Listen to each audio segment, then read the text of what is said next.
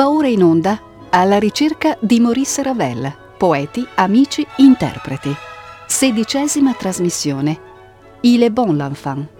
A cura di Luca Berni e Loriano Gonfiantini.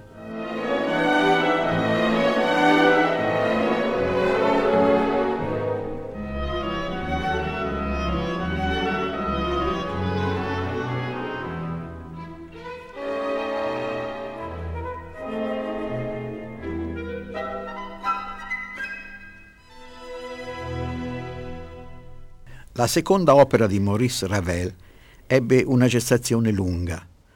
Lo scenario per un balletto fu consegnato da un entusiasta Colette nel 1916 e occorsero nove anni perché il progetto si concludesse non come un balletto féerie, ma come la fantasia lirica in un atto, L'enfant et les sortilèges.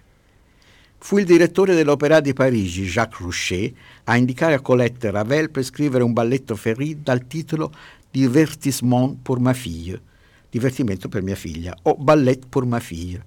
Il primo scenario non fu mai letto da Ravel, che era impegnato al fronte. Nel 1917 Ravel conobbe la storia e nel 1924, pressato dalla consegna per la prima rappresentazione a Monte Carlo, musicò il libretto di Colette.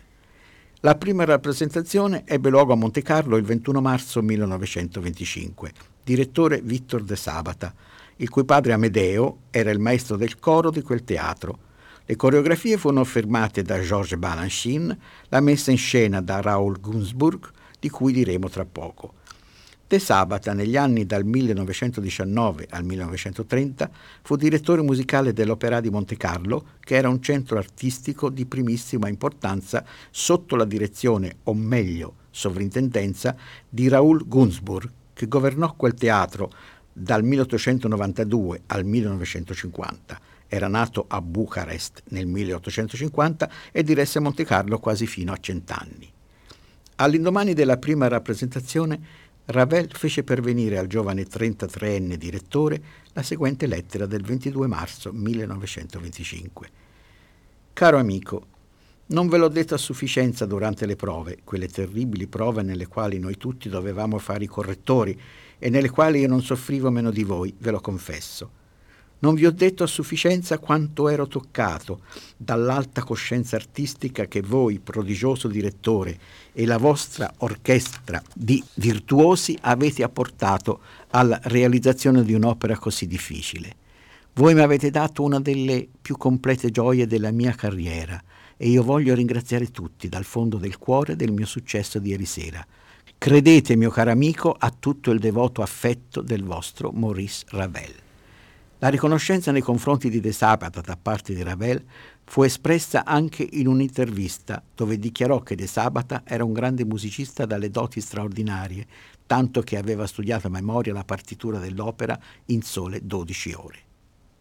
Facciamo un passo indietro e aiutandoci con i documenti superstiti tracciamo una cronistoria del rapporto tra Colette e Ravel dal balletto fino all'opera. Colette, nel suo Journal à rebours, diario ritroso degli anni 1948-1950, ricorda Posso dire davvero di aver conosciuto il mio illustre collaboratore, l'autore dell'Enfant le Sortilèges? Incontrai Maurice Ravel per la prima volta da Madame de Saint-Marceau, che riceveva il mercoledì sera dopo cena.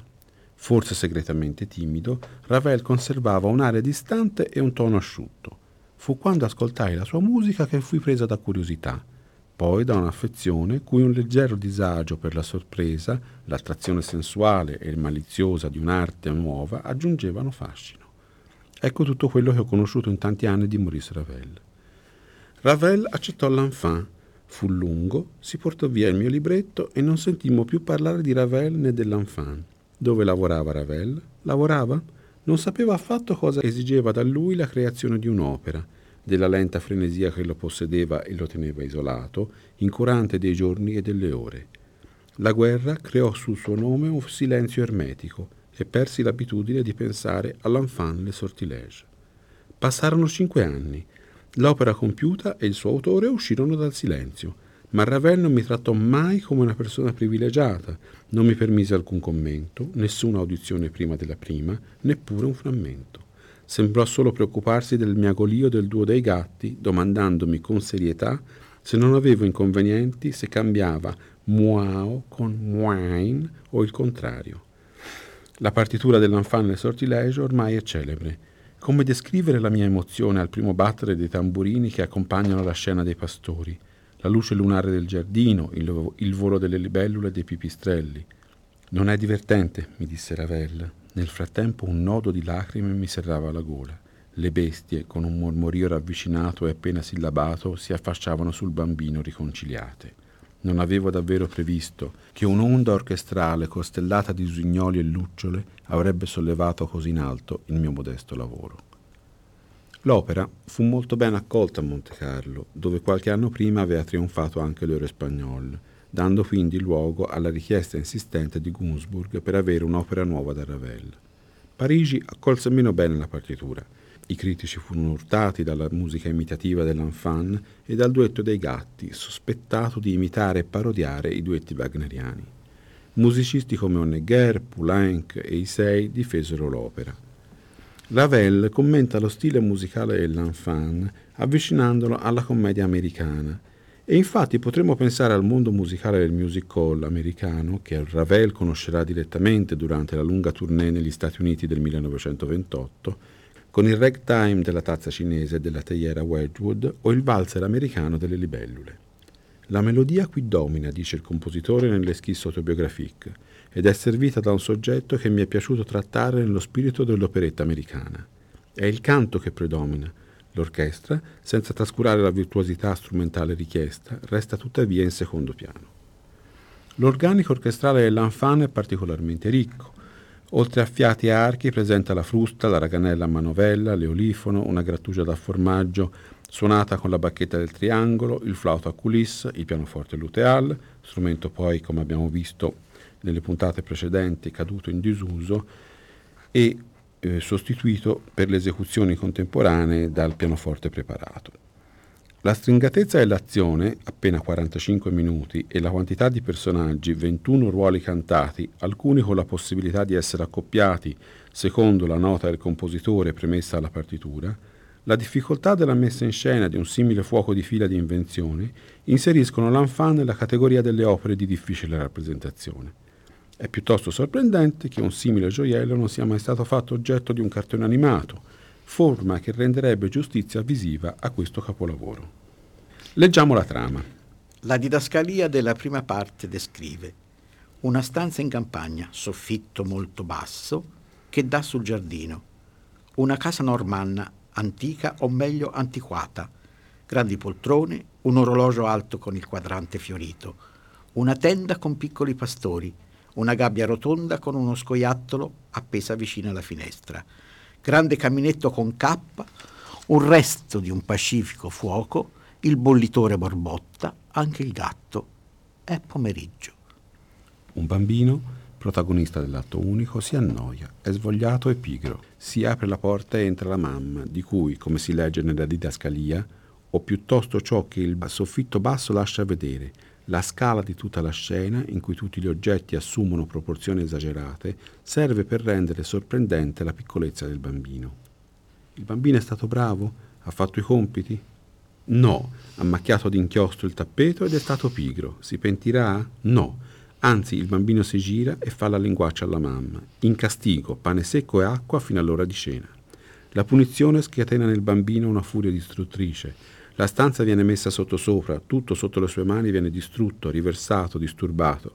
Esausto per la furia rabbiosa, tenta di sedersi sulla grande poltrona che, sorpresa, si anima e si allontana per andare a fare la reverenza ad una piccola bergère Luigi XV, con cui si mette a danzare una danza compassata e grottesca mentre numerano i danni inferti dal bambino agli oggetti della stanza e desiderano sbarazzarsene. Basta con il bambino. L'orologio a pendolo si anima, non può più fermare la suoneria, gli hanno strappato il bilanciere, gli fa male la pancia, comincia a vaneggiare e si rifugia in un angolo. La teiera di Wedgwood nera e la tazza cinese si interrogano sul rispettivo stato di salute e parlando un inglese maccheronico misto a un cinese improbabile, sul ritmo di ragtime danzano. Il bambino è spaventato. Il sole sta per tramontare quando il fuoco gli sputa sul viso un soffio luminoso rimproverandolo per i danni inferti. Attento! Io riscaldo i buoni, ma brucio i cattivi, attento. Mentre il fuoco lo insegue per la stanza, la cenere comincia a salire e danzando col fuoco lo addormenta. Il bambino ha sempre più paura. Si odia una musichina di pifferi e tamburini. Pastori e pastorelle, animatisi dalla carta d'apparati, scendono per un ultimo congedo dai prati color malva con le capre color amaranto e i montoni verdi e rosa. Il bambino li ha staccati dal muro, lui che dormiva sotto la guardia del loro cane blu. Addio, addio.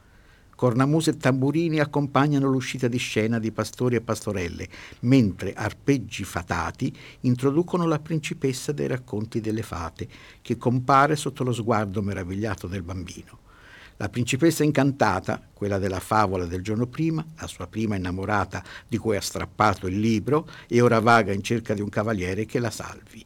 Un cavaliere, il principe dal cimiero color d'aurora, esclama il bambino. È troppo tardi. La principessa, chiedendo aiuto, viene trascinata da una forza invisibile sottoterra. Il bambino, colpito dalla disgrazia della principessa, canta solo e desolato la sola aria, o meglio arioso, dell'intera opera, Tu as le cœur de la rose, al termine della quale, cercando tra i fogli strappati del libro la fine del racconto, si accorge che tutte queste sono solo delle amare e secche lezioni. Piccole voci acute si levano dalle pagine del libro strappato e fa il suo ingresso il piccolo vecchietto, gobbo, adunco, barbuto, vestito di numeri, con i capelli a forma di pi greco. La cintura è un metro da sarta ed è armato di una squadra geometrica. È l'aritmetica, contornata dal coro dei numeri, che propone a raffica una serie di insolubili problemi, rubinetti che perdono, treni che partono da due stazioni diverse, un mercante che vende stoffe e quindi una serie di operazioni folle per cui 4 più 4 fa 18, 11 più 6 25, eccetera. Il bambino è preso nella ridda infernale scatenata dall'aritmetica e dai numeri, cade mentre le follie numeriche se ne vanno. Riavutosi, un'altra sorpresa lo attende la luna sorge e il gatto, grande e terribile, inizia il suo corteggiamento con una gatta bianca, miagolando al suono della musica. Presto il corteggiamento prende le sembianze di un ulteriore incubo, in cui i due animali sembrano azzuffarsi. Il bambino li segue timoroso fino al giardino. Qui inizia la seconda parte della fantasia lirica. Il soffitto della stanza sparisce e il giardino, illuminato dalla luna che sorge e dagli ultimi raggi del sole, svela la sua personalità nascosta alla piccola peste. Un coro onomatopeico inaugura la notte con una musica di insetti, raganelle, rospi, di risa di civette, mormorio di brezza e di usignoli. Il bambino è felice di ritrovarsi nel giardino, si appoggia al tronco di un albero che inizia a lamentarsi per le ferite infertegli dal bambino qualche giorno prima. Sanguina ancora linfa dalla ferita. Cattivo passa una libellula, una sfingide e altre libellule danzano un valzer americano. La prima libellula passa cercando la compagna, si dispera, è stata presa col retino. Le ranocchie gracchiano, l'albero si lamenta e il bambino confessa di aver preso la libellula col retino e l'ha trafitta con un ago contro il muro. Passa una ronda di pipistrelli. Un pipistrello chiede dove sia la compagna presa a bastonate ieri sera. Bella vittoria, morte ai tuoi piedi e a casa il nido pieno di piccoli affamati. I pipistrelli attaccano il bambino. Le ranocchie escono dallo stagno e danzano. Una di loro si appoggia alle ginocchia del bambino. Lo scoiattolo le dice di salvarsi dalla gabbia, che però la ranocchia non conosce. Conosce solo la mosca e l'esca, che però sa evitare. Il bambino spiega allo scoiattolo che era in gabbia per poterlo ammirare per la sveltezza e i begli occhi. Gli occhi, ribatte lo scoiattolo, gli servivano per ammirare il cielo libero, il vento e i suoi fratelli liberi. Ecco a cosa gli servivano gli occhi, ora scintillanti di lacrime. Gli animali nel frattempo danzano. Il giardino palpita di vita. È un paradiso di tenerezza e gioia animali. Si amano, sono felici, mi dimenticano e sono solo, dice il bambino, ed esclama la parola mamma. Gli animali all'esclamazione accorrono minacciosi è il bambino cattivo, uniamoci contro di lui. Lo spingono in un angolo. Solo un piccolo scoiattolo gli cade vicino. È stato ferito dagli altri animali. Il bambino fascia lo scoiattolo con un nastro che ha al collo, con sommo stupore degli animali che hanno visto la scena, ma il bambino cade semisvenuto. Cosa possono fare gli animali per salvarlo? Un animale pensa che per rianimarlo si debba chiamare mamma. Lo devono riportare al nido e allora tutti gridano Mamma! Appare un lume alla porta finestra del giardino e nello stesso tempo la luna svelata e l'alba rosa e oro inondano tutto di una luce pura. Gli animali si ritirano e lasciano il bambino luminoso e biondo circondato di luce. È bravo, è buono. Il bambino tende le braccia ed esclama Mamma. Ascoltiamo la fantasia lirica in due parti di Maurice Ravel sul libretto di Colette, L'enfant et le sortilèges, con la direzione di Ernest Bour. Si tratta di una registrazione storica, la prima realizzata in studio dell'opera di Maurice Ravel, che assieme alla versione diretta da Ernest Ansermet è considerata una delle riuscite maggiori nella storia delle edizioni discografiche di questo gioiello fatato.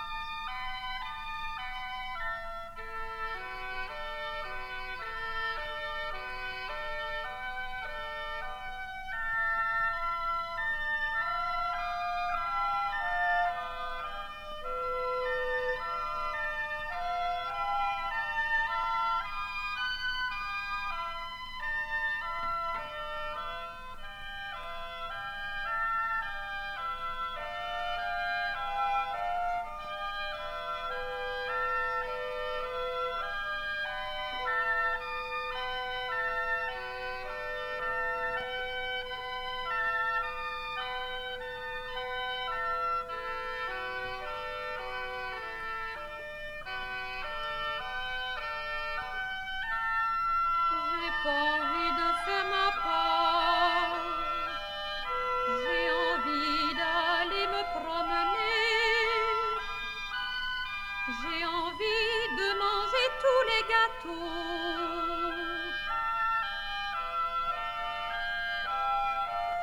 J'ai envie de tirer la queue du chat et de couper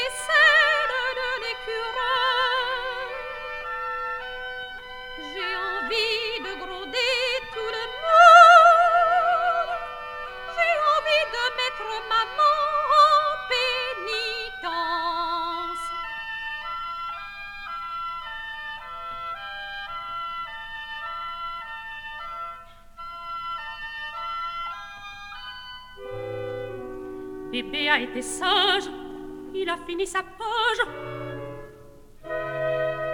Oh, tu n'as rien fait, tu as éclaboussé d'encre le tapis. Regrettes-tu ta paresse?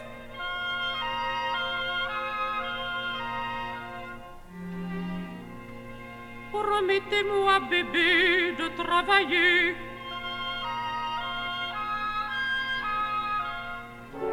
me demander pardon Oh Voici le goûter d'un méchant enfant, du thé sans sucre, du pain sec.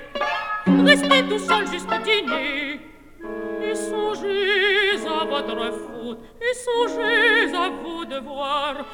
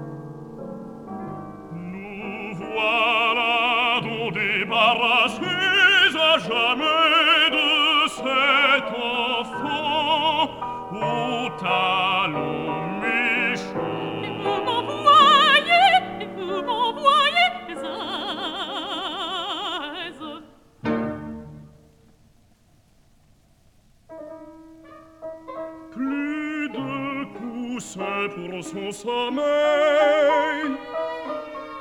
Plus de siège pour sa rêverie.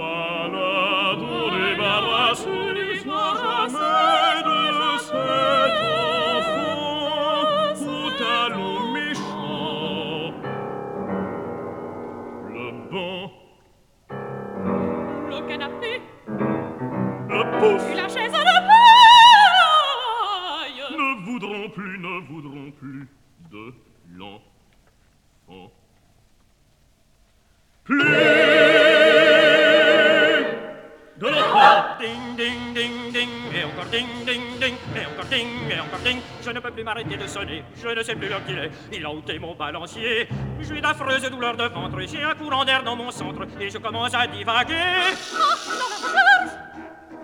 Ding, ding, ding, laissez-moi au moins passer, que j'aille cacher ma honte, sonner ainsi à mon âge. Moi, moi, qui sonne de douces heures, heure de dormir, heure de veiller, heure qui ramène celui qu'on attend, heure bénie où naquit le méchant enfant.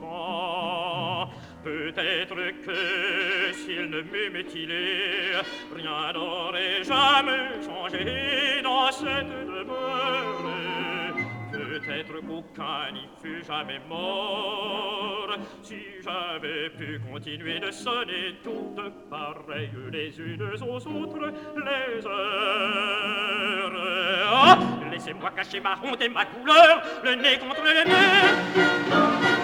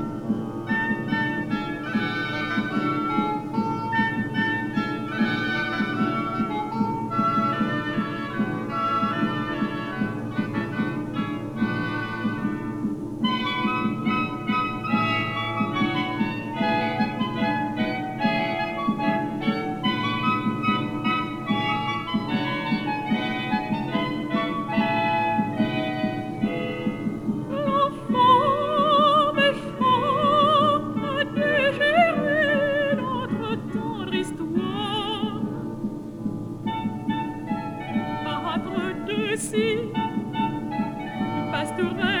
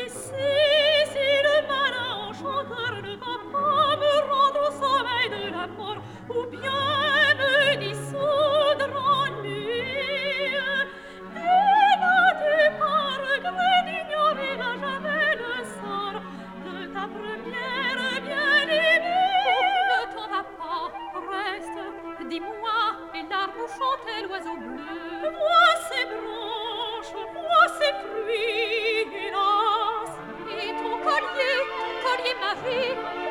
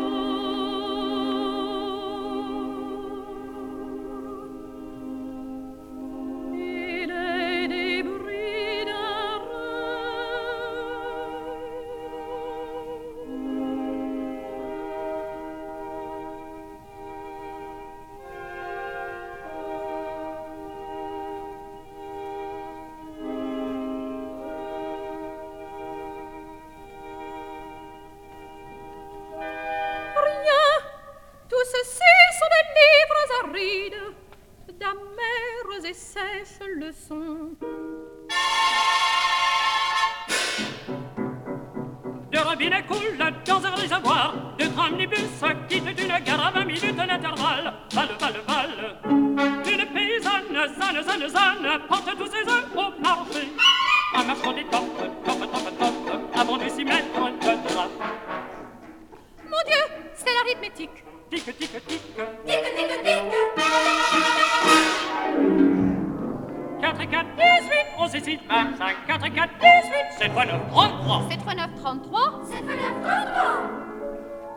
4, 11 et 6, 4 et 4, 3 fois 9, 400 Millimètres, centimètres, décimètres, décamètres, hectomètres, kilomètres, myriamètres, fautimètres, kilomètres, des millions, des billions, des trillions et des fractions. Une paysanne, zanne, zanne, zanne, pente, zanne,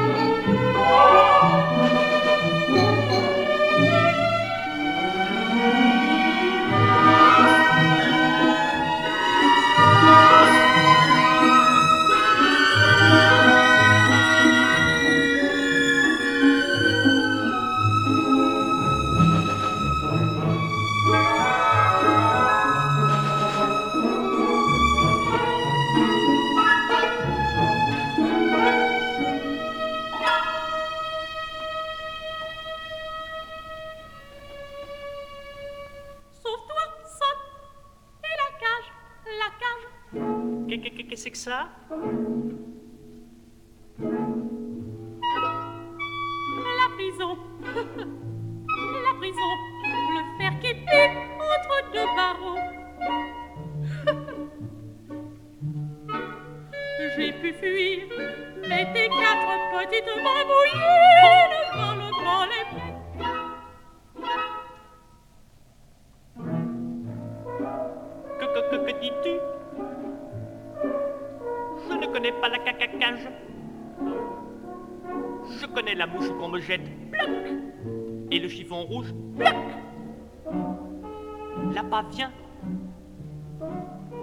Je bondis, on me prend, je m'échappe, je reviens, bloc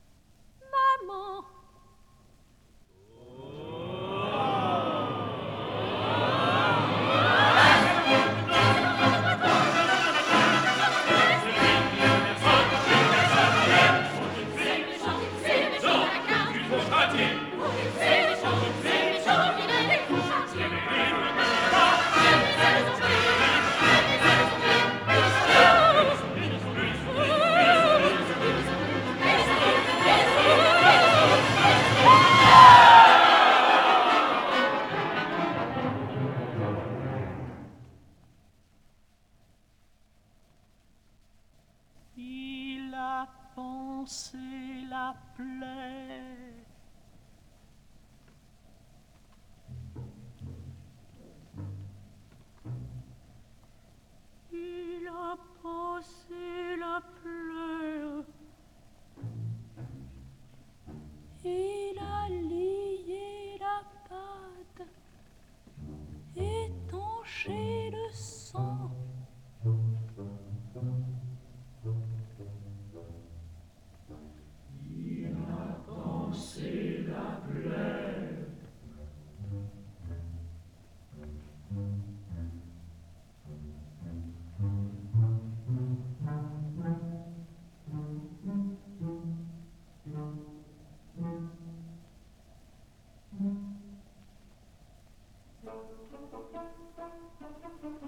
Il souffre. Il est blessé. Il saigne. Il a pensé la plaie. Il faut lier la patte, étancher le sang. Que faire? Il sait, lui, guérir le mal. Que faire? Nous l'avons blessé. Il appelait tout à l'heure.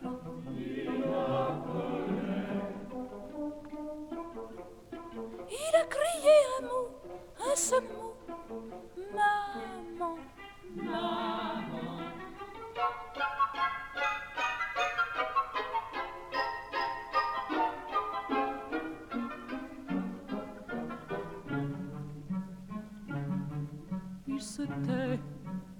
Va-t-il mourir? Nous ne savons pas lier la main et étancher le sang. C'est là qu'est le secours, ramenons-le au nid. Il faut que l'on entende là-bas le mot qu'il a crié tout à l'heure. Essayons de crier le mot.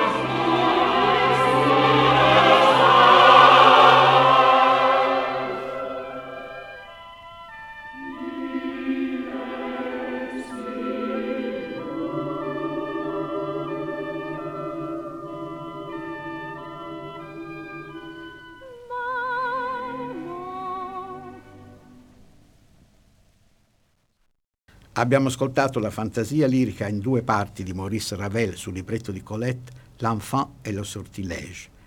Personaggi ed interpreti, l'enfant Nadine Sotro, la mamma, la tazza cinese, la libellula, un animale Denise Charlet, la poltrona, l'albero André Vessière, la bergère, lo scoiattolo Solange Michel, l'orologio a pendolo, il gatto, un animale Yvonne Le Marcadour, la teiera, la raganella, un animale Joseph Peyron, il fuoco, l'usignolo Odette Turbarrabier, la principessa Marthe Angelici, il vecchietto, l'aritmetica, Maurice Prigent, la gatta Marguerite Legui, il pipistrello, un animale, Claudine Verneuil, chœur della radiodiffusion française, maîtresse della radiodiffusion française, orchestra nazionale della radiodiffusion française, direttore Ernest Bour.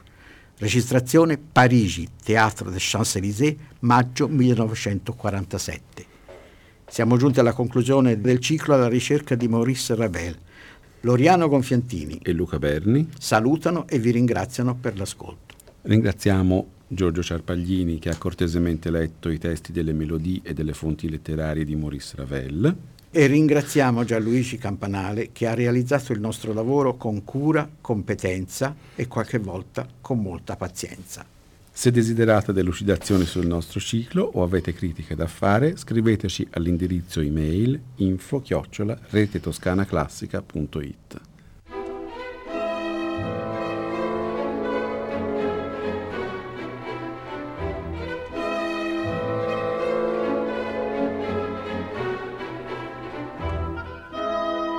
Abbiamo trasmesso Alla ricerca di Maurice Ravel, poeti, amici, interpreti. Sedicesima trasmissione, Il Bon l'Enfant, a cura di Luca Berni e Loriano Gonfiantini.